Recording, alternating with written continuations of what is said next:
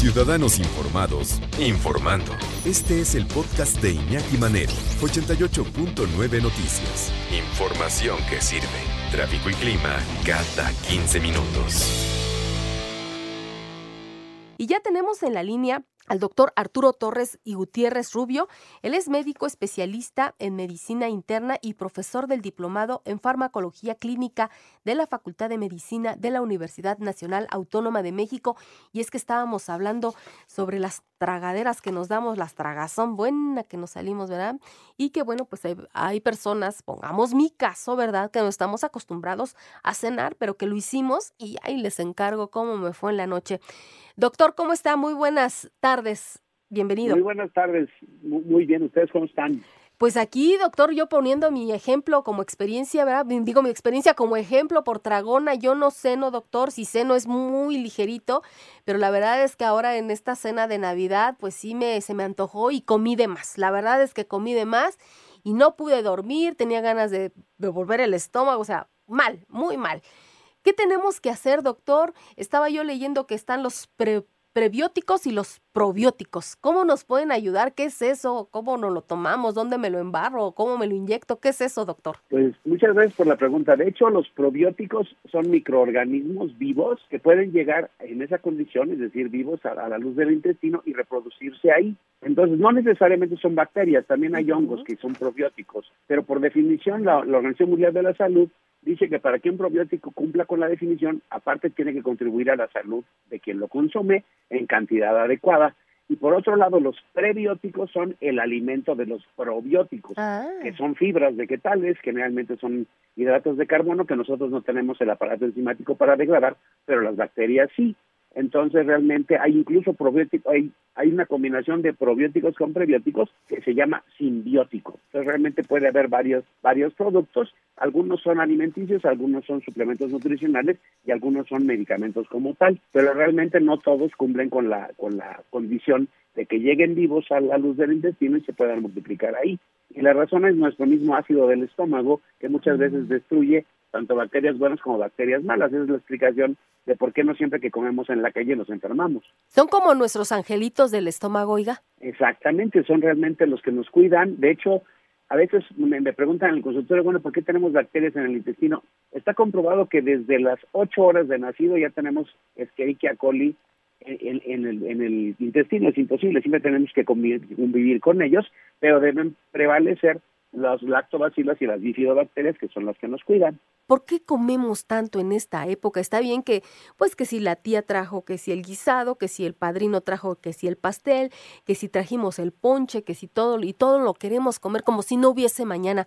¿Por qué hacemos, por, primero, por qué nos damos esos atascones de comida, doctor? Pues en general es una cosa cultural que, que realmente sabemos que, que, en ciertas fechas y en ciertas celebraciones siempre comemos. Si ustedes piensan en bautizos, bodas, etcétera, siempre va acompañado de una gran comilón, es como parte de la del agasajo que nos damos como seres humanos, pero no necesariamente nos va a caer bien. De hecho, hay mucha gente que tiene el caso que te pasó a ti, que generalmente cenan muy ligero y cuando llegan a cenar más, pues les va muy mal. En general, también tiene que ver a veces con la microbiota, que la gente le llama flora, porque a veces este, predominan las bacterias malas, como las chigelas, como las salmonelas, y ellas provocan que se forme gas porque las eh, fibras que nosotros nos comemos que no podemos digerir, las bacterias sí lo pueden hacer y esa reacción libera gas. Por eso muchas veces se nos eh, inflama mucho el abdomen. Y uno pensando que es gordura, pero pues sí, también, ¿verdad? También, o sea, no, tampoco nos vamos a quitar esa pancita que traemos porque, ay, es que me empujé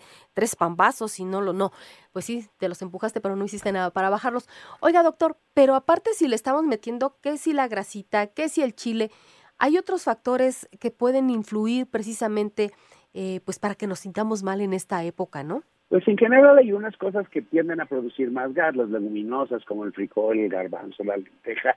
Algunas gente le cae muy mal el, la coliflor, por ejemplo, o el brócoli.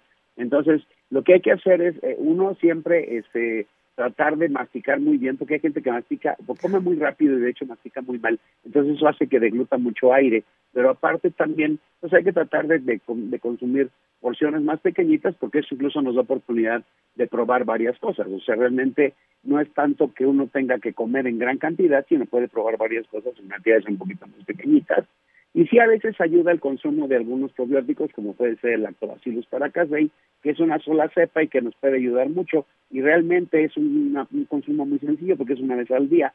Realmente a veces se consumen productos lácteos que contienen probióticos, pero como les decía al principio, estos se mueren en el ácido del estómago, entonces realmente no ayudan mucho. Estaba yo leyendo, doctor, que por ejemplo el tabaco, el alcohol, el azúcar o los alimentos procesados también alteran nuestro funcionamiento de nuestra eh, microbiota, como le llaman, ¿no? Yo diría, pues en el estómago, ahí todo, todo, todo se refleja, ¿no? Pues realmente, sobre todo, lo que hay que tratar eh, de evitar son los azúcares muy refinados. En general, el azúcar blanca, por ejemplo, y el pan que es blanco, como el, el pan de caja blanco, como el bolillo, la telera, ellos los hidratos de carbono no, no importa tanto la cantidad, sino qué tan rápido pasan desde la luz del intestino hacia la sangre, que es lo que llamamos absorción. Por eso son mucho más recomendables las harinas integrales o de grano entero. Eh, entre más oscuro es el pan es mejor porque se absorbe más despacio y no necesariamente porque tenga menos azúcar, esto que se absorbe más despacito. Y entonces eso también ayuda mucho a tener una mejor digestión. Le doy las gracias al doctor Arturo Torres y Gutiérrez Rubio, médico especialista en medicina interna y profesor del diplomado en fármaco Clínica de la Facultad de Medicina de la Universidad Nacional Autónoma de México. Estamos platicando con él sobre la ventaja y lo bueno que son los probióticos que trabajan pues para proteger nuestra pancita, sobre todo ahora en estos tiempos en que nos damos los atascones de comida que pareciera que no hubiese mañana. Él nos está explicando cómo proteger nuestra barriguita para que precisamente no nos pase lo que me pasó a mí, ¿verdad? Por tragona. ¿Qué pasa si tenemos la gastritis? Se me ocurrió, doctor, también una úlcera gástrica, el colon irritado. ¿Estos probióticos nos pueden proteger, nos pueden ayudar, doctor, a, ayudarnos con estos malestares que tenemos a veces por comer rápido, por no comer a tiempo, por los irritantes, por los refrescos, doctor? Sí, de, de, hecho, Marinés, los, los, los, probióticos ayudan en muchos sentidos, especialmente al famoso colon irritable. La verdad es que ahí hasta una tercera parte de los pacientes que la media parte son mujeres, tienen lo que se llama técnicamente disbiosis, es decir, hay una hay un predominio de las de las bacterias que causan daño y cuando uno administra probióticos en cantidades adecuadas, está comprobado incluso en estudios clínicos que mejora este, tremendamente el cuadro. Muchas veces los pacientes tienen inflamación o distensión abdominal, pueden tener predominio ya sea de diarrea o de estreñimiento y muchas veces tienen este, dificultad para canalizar gases. Todo eso mejora cuando se consume un probiótico con buena cantidad. Con respecto a lo de la gastritis, lo, importante es tratar de no consumir irritantes porque los irritantes no causan gastritis, pero sí la empeoran. ¿A qué me refiero? Si uno tiene, por ejemplo, una herida y accidentalmente le cae limón, pues obviamente le va a arder. Y si la piel está indemne, pues obviamente no pasa nada. Con el estómago irritado pasa lo mismo. Si yo tengo gastritis y como vinagre o como algún tipo de picante o alguna otra especia, pues me puede irritar un poco. Entonces lo que hay que tratar de hacer es evitar ese tipo de condimentos cuando uno está enfermo y sí consumir probióticos en, buena cantidad, porque eso ayuda. Por otro lado, también hay que evitar el exceso de alcohol, porque el exceso de alcohol también lastima a la pared del estómago. Y, y también este, hay algunas cosas que nos pueden ayudar, que son aquellas cosas que son más bien alcalinas, como la leche, los lácteos en general, puedan amortiguar un poquito la presencia de exceso de acidez en el estómago, sabiendo que algunos medicamentos, sobre todo los que se utilizan para la inflamación y el dolor, como el naproxeno, el diclofenaco y todos estos, este, lastiman el estómago porque impiden que se forme el moco que normalmente aísla la pared del estómago del ácido. Entonces también es importante no consumirlos más que cuando realmente se necesitan. A eso iba, doctor, para ya ir cerrando así el tema. ¿Dónde podemos encontrar los probióticos? ¿En qué alimentos? Porque no sé si se vendan o, medicamentos que digan esto contiene probiótico y que te puede ayudar. ¿Dónde es lo natural? ¿Qué podemos allegarnos nosotros para comer fruta, manzana, no lo sé, que tengan ese, esos probióticos y nos ayuden a una buena digestión, doctor? Bueno, hay suplementos nutricionales que están producidos eh, sobre todo en, en, Italia, que es el país de Europa donde más se producen y se consumen probióticos, una de las cepas más exitosas y más estudiadas se llama Lactobacillus paracasei y es muy cómodo porque se toma una sola vez al día. Hay algunos alimentos lácteos que los contienen, pero la mayor parte este, perecen en el estómago. Entonces, lo ideal es que sean en forma de suplemento nutricional y generalmente se recomienda que se tomen antes del desayuno, aproximadamente unos, unos 30 minutos y estos está comprobado que ah, soportan el ácido del estómago y también la secreción biliar que viene de la vesícula biliar, aunque en realidad se produce en el hígado. Y esto es importante porque muchos de los bichitos que comemos, aunque sean sanos, perecen al estar en contacto con estas sustancias. El Lactobacillus paracasei llega vivo y se reproduce y de hecho hay algunos estudios que han comprobado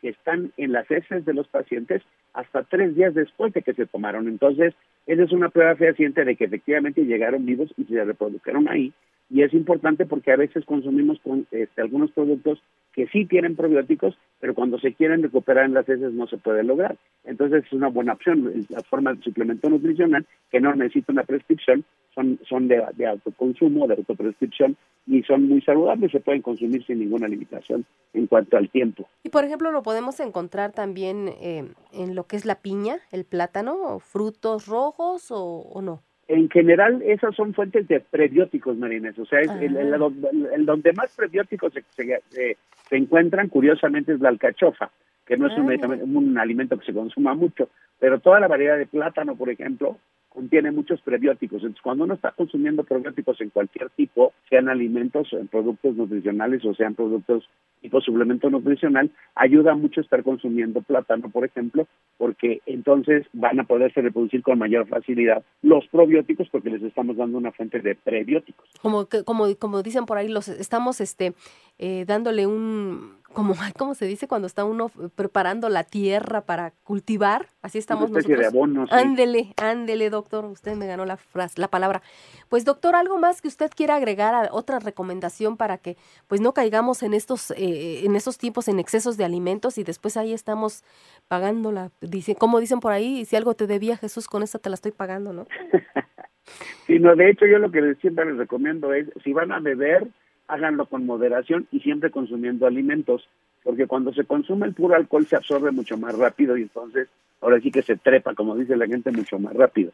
Otra cuestión es que estén muy bien hidratados, marines. Tienen que estar tomando muchos, muchos líquidos y eso va a ayudar mucho a una correcta digestión. Y con respecto a los alimentos, pues como les decía yo, generalmente en ese tipo de, reuniones como la que tuvimos el fin de semana o la que viene el fin de semana siguiente, hay muchas cosas que uno quiere probar. Entonces, esa es la palabra. Mi, abuelito decía, es probete, no llenete, ¿no? Entonces hay que comer porciones pequeñitas para poder probar de todo sin que me caiga mal y masticando muy bien y haciendo pausas, tomando pequeños traguitos de líquido en medio y eso les puede ayudar. Es probete, no llenete. Muy bien. Pues, doctor, yo le agradezco mucho. El doctor Arturo Torres y Gutiérrez Rubio, médico especialista en medicina interna y profesor del diplomado en farmacología clínica de la Facultad de Medicina de la UNAM. ¿Tiene usted algún eh, teléfono, algún lugar donde podamos consultarlo, doctor? Pues por aquello de los dragones, ¿verdad? El teléfono del consultorio es el 55 55 94 94 12. Lo repito, 55 55 94 94 12 y estamos ahí en la zona de Tlalpan a sus órdenes. Pues doctor, yo le agradezco muchísimo su tiempo y que tenga muy felices fiestas. Igualmente, muy felices fiestas a ti y a tu auditorio. Un gran abrazo. Hasta luego, doctor. Eh, fue el doctor Arturo Torres y Gutiérrez Rubio, médico especialista en medicina interna y profesor del diplomado en farmacología y clínica de la Facultad de Medicina de la UNAM.